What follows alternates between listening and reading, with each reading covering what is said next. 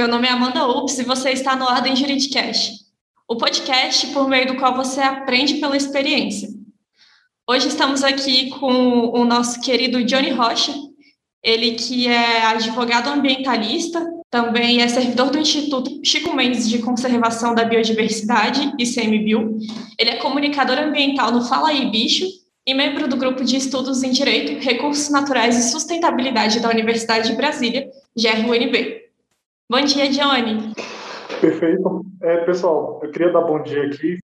Estamos aqui também com o nosso convidado de hoje, que é mais do que especial. Eu estou muito honrada de poder entrevistar o professor Marlon Tomazetti, ele que é procurador do Distrito Federal, mestre e doutor em Direito, advogado, professor de Direito Empresarial na graduação do Uniceub, na pós-graduação da Escola Superior do Ministério Público, do Instituto de Direito Público, IDP. Ele é graduado pela Universidade de Brasília, já foi procurador do INSS, participou de vários seminários na qualidade de palestrante, tem vários artigos e principalmente livros entre os quais o curso de Direito Empresarial em três volumes. Seja muito bem-vindo, professor Marlon, bom dia. Bom dia, muito obrigado pela oportunidade, é uma honra poder estar aqui, é um prazer poder falar com vocês.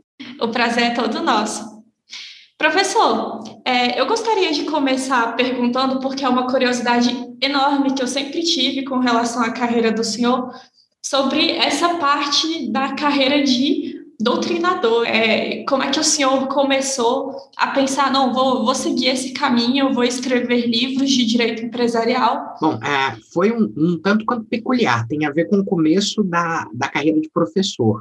É, eu comecei como professor de direito empresarial no é, em 1998, tem muito tempo aí.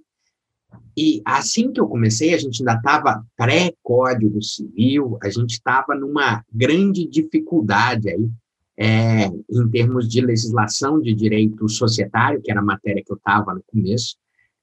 E depois ali de três anos dando aula, apareceu o novo Código Civil. E o novo Código Civil ele teve um ano de vacatio legis. Só que na graduação era uma matéria de sexto semestre, eu achava muito estranho dar para os alunos uma matéria que ia deixar de ficar em vigor no ano seguinte. Então, no ano de 2002, eu falei: olha, eu preciso estudar essa matéria de acordo com o Código Civil, e a gente não tinha livro. Aí eu comecei a preparar esquemas para a aula, e aí ia lendo coisas de outros autores que tinham comentado o projeto, de doutrina estrangeira.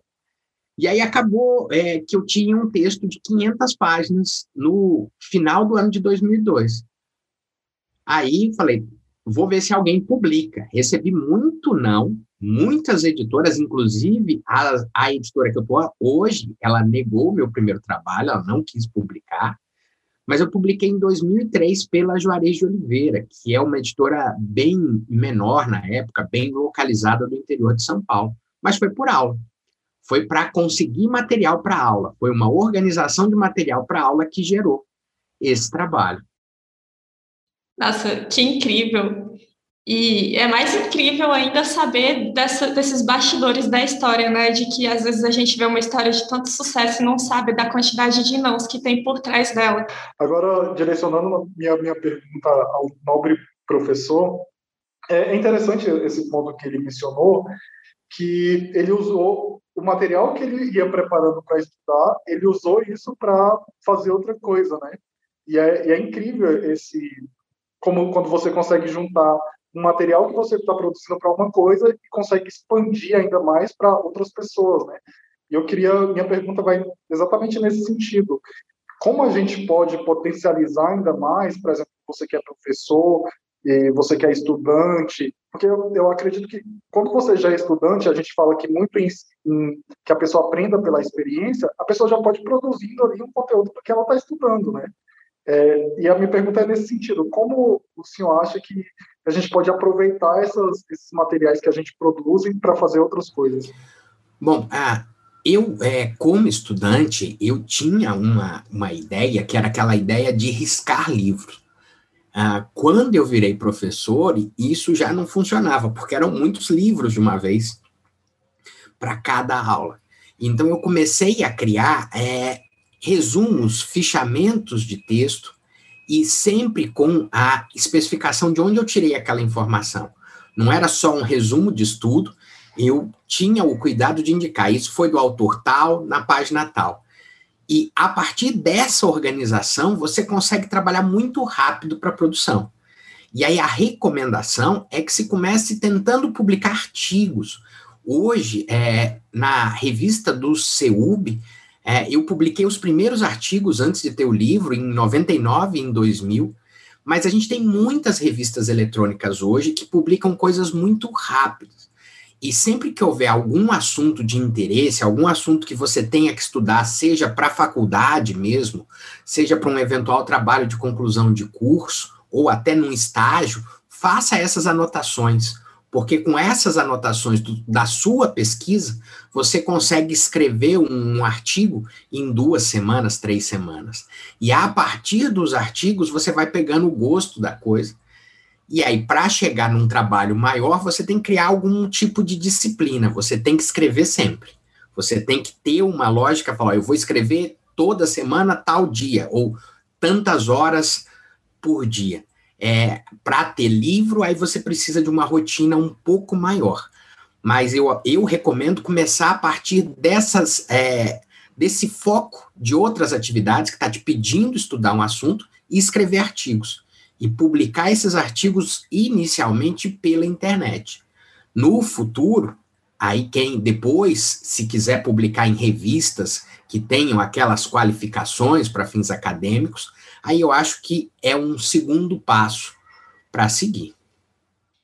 Muito legal, professor. E o incrível disso tudo também é que além de produzir um conteúdo que vai alavancar a sua carreira, é uma contribuição para a comunidade jurídica em geral, né? A gente que trabalha com direito precisa o tempo todo é, encontrar soluções para questões muito específicas que aparecem ali no nosso caminhar. E eu sei que muito recentemente o senhor é, iniciou um Instituto de Direito Empresarial e eu queria saber como é que está sendo essa experiência, qual que é a proposta do Instituto, se é nesse sentido de é, resolver os maiores problemas teóricos que, que são identificados no exercício da profissão, como é que está sendo? Não, o, o, Instituto ele tem uma, uma ideia mais prática, é, tanto é que ele tem um azinho que é Instituto de Advocacia de Direito Empresarial. E aí a, a, nossa ideia é realmente incentivar, especialmente aqui em Brasília, uma cultura de direito empresarial que a gente ainda não tem. A gente tem um problema que vários colegas que são professores e advogados notaram, que é grandes questões empresariais não são tratados pelos advogados de Brasília. E a gente tem gente muito boa aqui em Brasília, na área de direito empresarial. É, gente que tem carreira exclusivamente acadêmica e tem gente muito boa que advoga, mas todo mundo preocupado com essa questão do crescimento do direito empresarial no âmbito do DF.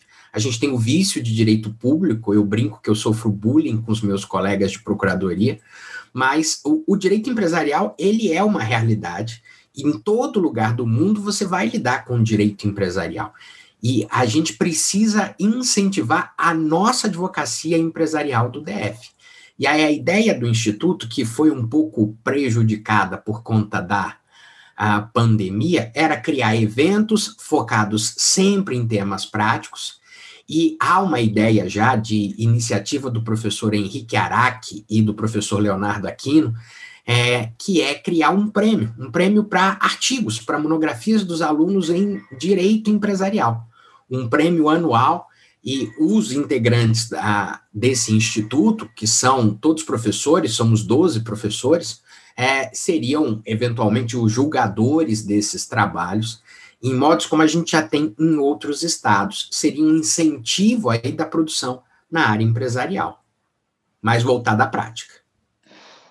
É, nossa, muito, muito bacana mesmo essa ideia do prêmio, do prêmio, assim, o pessoal, o ser humano, né, sempre é estimulado quando ele, quando ele, quando ele tem alguma coisa a ganhar, né, e essa competição é, com certeza colabora muito, né, para o debate.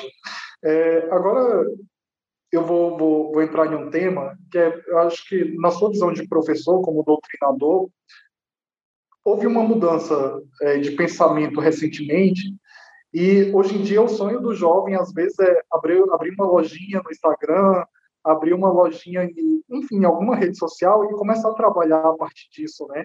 E tem muitos jovens sonhando isso, é, ao invés de sonhar com, com o padrão, que era pensar em concurso público. E nisso a gente entra na área empresarial, porque muitas vezes ele faz uma sociedade ali de boca a boca, ele faz uma. Enfim, ele, ele faz o arranjo que dá naquele momento e essa empresa vai escalando, né? Por mais que às vezes ele não registrou o CNPJ, não fez nada ainda, é, essa empresa começa a escalar. Qual conselho o senhor daria para essas pessoas, assim como doutrinador, pessoa que está voltada a pensar o direito empresarial, que, que conselho o senhor daria para essas pessoas que estão começando nessa, nessa nova era né, de fazer, vender coisas digitalmente, para se prevenir juridicamente? É, esse, esse ponto que você mencionou é um ponto muito importante, que é uma das preocupações lá é, do é, Instituto do IAD. É, a gente não tem, e não é só em Brasília, a gente não tem no Brasil uma cultura de procurar o advogado antes da confusão. A, gente tem a mania de só se interessar pelo advogado quando você já está lidando com um problema, quando você já está é, numa situação que às vezes é impossível ou muito difícil de se reverter. Então, é, essas pessoas que começam, e aí você tem hoje vários instrumentos de apoio, várias consultorias gratuitas do SEBRAE e de alguns outros escritórios de faculdades que ajudam aí a alertar ele dos riscos.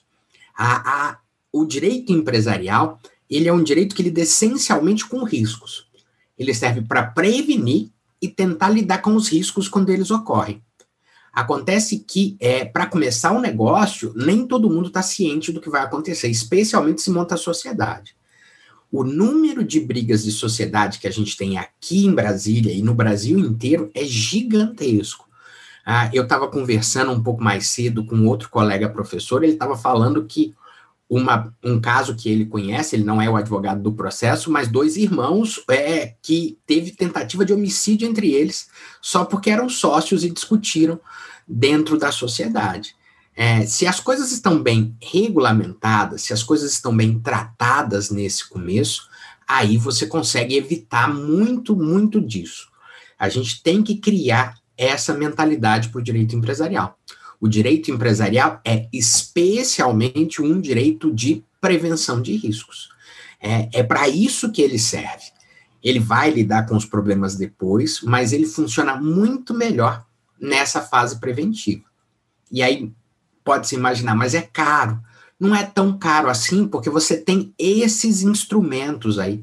Você tem esses escritórios de apoio para pequenos negócios, para negócios que estão começando, para caminhos aí de é, startups e novos negócios. Você consegue ter um apoio, ainda que seja um apoio inicial, um apoio prévio antes de se aventurar num negócio desse tipo. E incrível saber disso, dessa, desse papel preventivo do direito empresarial, e eu também sinto bastante isso, assim, que às vezes o advogado ele é buscado só para apagar o incêndio. E às vezes pode parecer caro, quando você pensa na atuação do advogado em termos de litígio, mas é como fazer uma escolha deliberada de empurrar, né? Empurrar o problema. Então, às vezes, é melhor você fazer uma, uma, uma consultoria com o advogado, que seja lá mil, mil e quinhentos reais, só para sentar e ter uma luz, conversar, para poder se organizar melhor é, em, como, em como proceder, né? Não, não começar de qualquer maneira. Eu tenho, eu tenho outra dúvida. Eu sou muito curiosa com relação a essa, essa parte dessa carreira de doutrinador. Eu acho incrível. Como é que é lidar com essa parte de, de ser titular de direitos autorais de uma obra? É, assim, em primeiro lugar, eu tinha uma visão meio é, romantizada dos direitos autorais eu achava que ia ficar rico com os livros, mas eu notei que não é bem assim. É, na área técnica, na área acadêmica, de modo geral, para o direito, existe um padrão de direitos autorais que são 10% do valor de face do livro. Então, nas editoras mais tradicionais, você consegue ter uma boa confiança nos relatórios de vendas que eles encaminham. Eles encaminham, aí varia muito de editora para editora, a cada três meses ou a cada seis meses. E aí você tem uma boa relação com isso, e é um, um, um valor que não é tão expressivo assim, mas sempre é um valor interessante para quem é autor. Obviamente, tem autores que vendem muitos livros no ano e aí conseguem realmente viver disso. Não é a minha situação específica, o, o direito empresarial não é, é os livros para a faculdade não são hoje os livros mais vendidos. Os mais vendidos são aqueles focados em concursos públicos, em provas da OAB. Mas, atualmente, a gente tem um outro sistema, e esse sistema é um, um tanto quanto estranho, que são os sistemas de acesso a livro eletrônico, que você recebe por acesso. E aí isso é diferente, isso eu ainda não consegui entender exatamente o resultado que vai ter. A gente teve o ano da pandemia para atrapalhar a apuração, mas é, é uma situação diferente. A gente está vivendo um novo momento. Vários autores de livro têm lidado aí com esse, com busca de outros caminhos, com busca de gravações, de videoaulas, com outros caminhos, porque os livros, é, não só pela própria cultura que a gente tem hoje de acessar muita coisa por instrumentos de internet, mas os livros eles perderam muita força em termos de volume de vendas ao longo dos últimos anos. O Henderson Fust, que é o editor do Grupo Gen, ele publicou um artigo colocando isso, que houve uma queda de 35% das vendas dos livros jurídicos nos últimos cinco anos, antes da pandemia. Isso. Então, é, tem que se buscar outros caminhos. E aí, isso é algo que é, eu é, ainda preciso me adaptar. Eu não sou muito acostumado com os caminhos de ficar fazendo vídeo, de ficar fazendo outras coisas. Eu gostei muito do convite para o podcast, porque o podcast é uma novidade aí para mim também. É algo que eu acho bem interessante, eu ouço vários, mas é uma novidade para conseguir trabalhar aí e pode ser um caminho no futuro de difusão de informações. Ah, com certeza. Eu confesso que eu fiquei um pouco impressionada com, com o valor e a dinâmica que o senhor expressou de como é que funciona é, a, área, a área da publicação de livros físicos mesmo. Mas realmente é muito interessante essas novas portas, essas novas possibilidades que estão se abrindo, é, até para quem não tem essa, essa bagagem que o senhor tem. É, hoje em dia, a gente tem um, a Amazon, que ela permite a publicação de e-books, a gente tem o, a plataforma da Hotmart, que permite a publicação de cursos, e todos com um, um percentual de, de retenção muito maior do que esse das, das editoras, né? Então, é muito legal poder trabalhar tudo isso a gente gosta de fazer um pedido para que o convidado expresse uma dica, assim, uma dica de ouro. O que, que o senhor passou na carreira do senhor, aprendeu e considera que é muito valioso e considera que seja interessante que jovens advogados, jovens profissionais do direito é, iniciem sabendo, comecem a se familiarizar. O que, que o senhor poderia compartilhar com a gente? Bom, ah, tem duas experiências que eu ah, aprendi meio na marra, né? É, uma é que você deve fazer ah, um, uma boa faculdade, você não deve ter aquela mentalidade de deixar para estudar depois, você tem que criar uma base. O direito muda muito, você não vai parar de estudar. Lidar com o direito é estudar para o resto da vida. Mas você precisa ter uma boa base. Estuda bem para a faculdade, é, se dedica ao estudo das matérias. Ah, às vezes você não consegue para tudo, mas tenta se dedicar ao máximo possível. E como advogado, é, tenta adquirir experiências e relacionamentos com outros advogados, especialmente.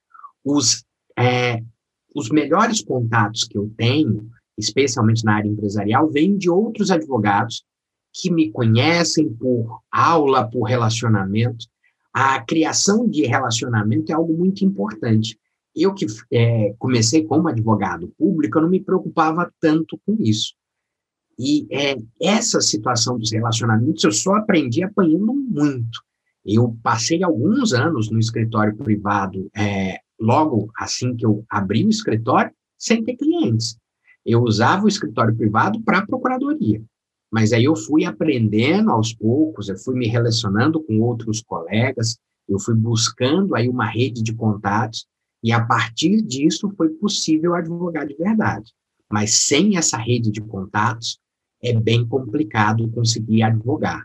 Busca sempre se relacionar, vai a eventos, busca as informações da própria OAB, de muitas coisas pela internet, para conseguir ter esses contatos atualmente que são muito importantes.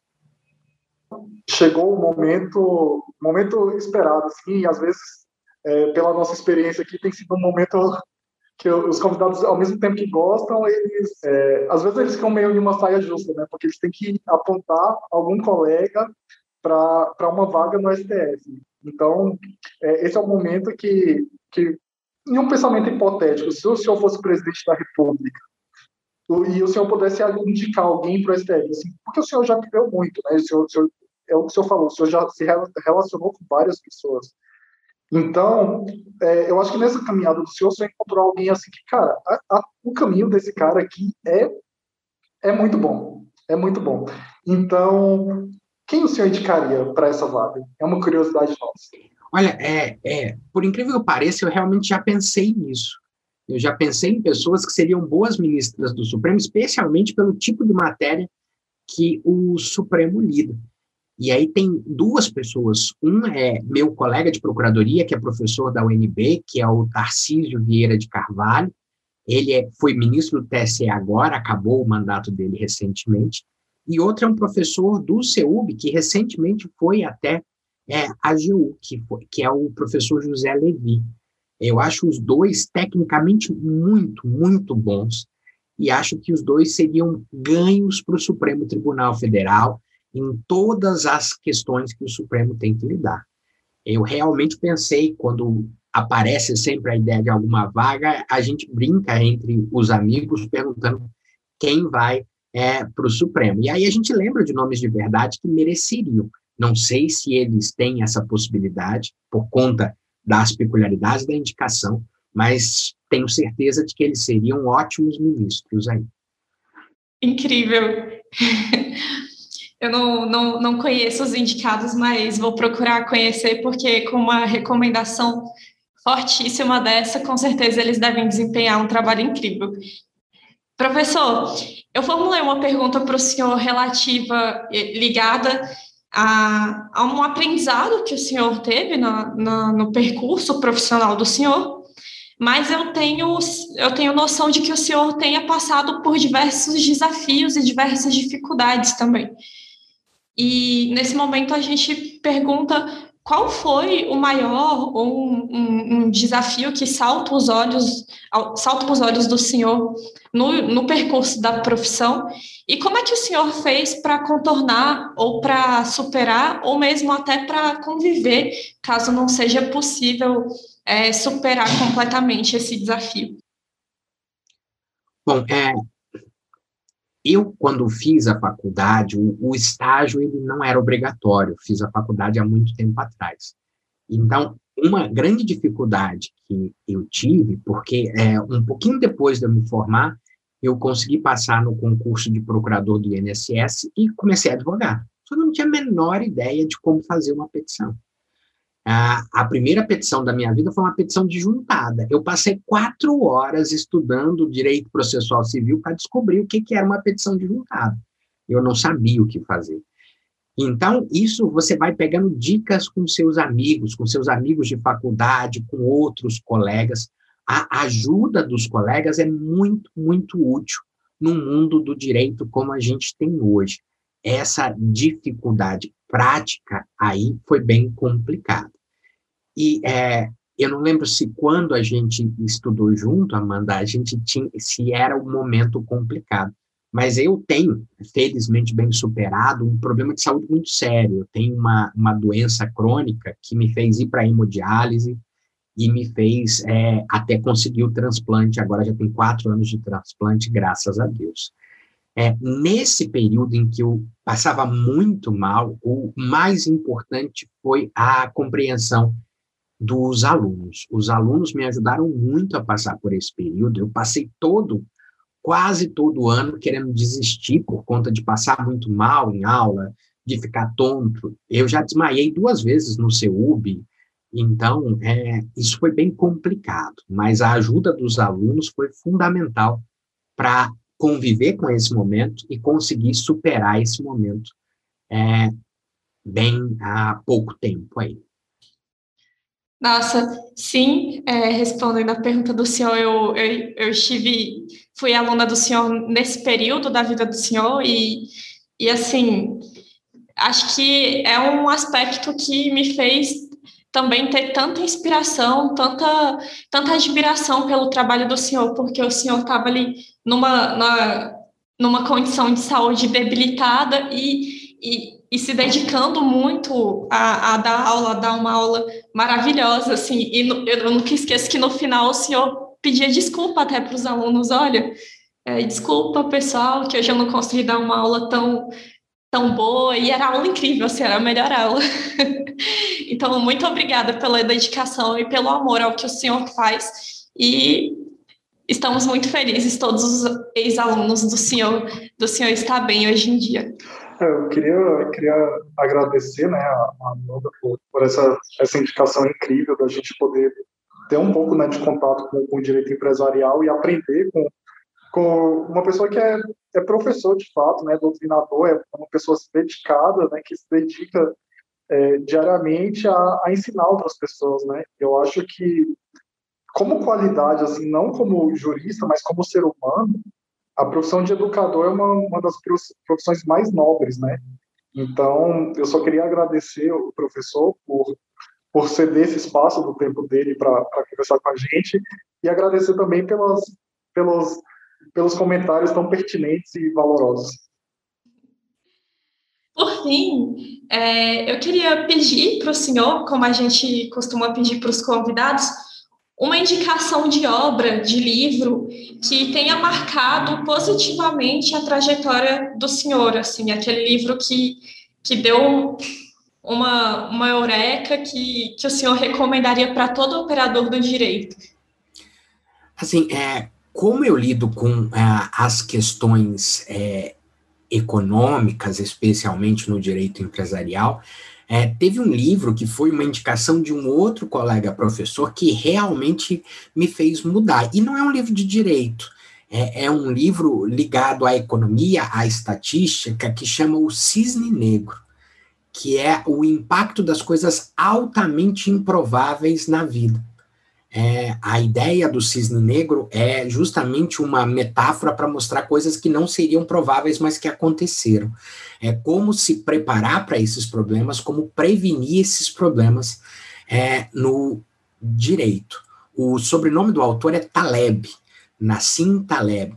Aí é é um livro americano, mas já está traduzido para o português há algum tempo, e é um livro muito bom de ler. É uma leitura fora da área técnica do direito, mas é um livro com uma leitura bem agradável. Eu gostei muito desse livro, e esse livro foi um livro muito impactante na minha carreira. E é, de direito mesmo, o, o livro que foi o primeiro livro que eu li sem ser um livro para estudar para prova, para estudar para aula, foi um livro do Luiz Guilherme Marinoni chamado Antecipação de Tutela. E eu gostei muito desse livro. Esse livro me marcou muito. Obviamente era uma outra época, outro CPC, mas é, foi um livro que me marcou muito por ser um livro que eu conseguia ler em sequência, sem ser um assunto eu li por vontade própria mesmo. Obrigada, professor. Incrível, as duas recomendações ah, já estão anotadinhas ah, aqui. Principalmente esse do cisne negro me causou bastante curiosidade, porque, como já comentamos em outros episódios, a gente sabe que o direito é uma profissão de, de técnica, mas além de técnica, exige muitas outras competências humanas e de entendimento, compreensão social. Então, muito obrigada pela indicação. E nesse momento, é, eu peço para que o senhor faça suas considerações finais, depois também o nosso querido Johnny, para que a gente possa se encaminhar para o final do episódio. Bom, eu é, só quero agradecer a oportunidade de poder conversar. É um prazer poder ver vocês. A gente que anda isolado por aí é sempre bom poder ver alguém. É, e é uma honra poder falar alguma coisa é, sobre direito. Espero que tenha sido de alguma utilidade. Muito obrigado mais uma vez. Foi um prazer conversar com vocês. O Ordem Jurídica é um projeto que enriquece a gente a cada dia mais, né? Porque além das experiências que a gente senta, eu e a, e a colega Amanda, para conversar toda semana, a gente tem as, as experiências do, do, nosso convidado também, né? E é sempre. Semana passada a gente teve a indicação de um livro assim, que a gente ficou de boca aberta. Essa semana já é outro livro que a gente ficou de boca aberta. Então, o pessoal que está ouvindo aí, eu espero que vocês estejam gostando da mesma forma que a gente está. Mais uma vez, eu agradeço a participação do professor Marlon é, e informo a todos que estamos aqui todas as quartas-feiras, às 19 horas, os episódios são lançados no Spotify. A gente também gosta de soltar alguns cortes de algumas falas mais marcantes dos convidados no Instagram. E nos sigam, acompanhem os conteúdos e aprendam pela experiência. Até o próximo episódio. Tchau!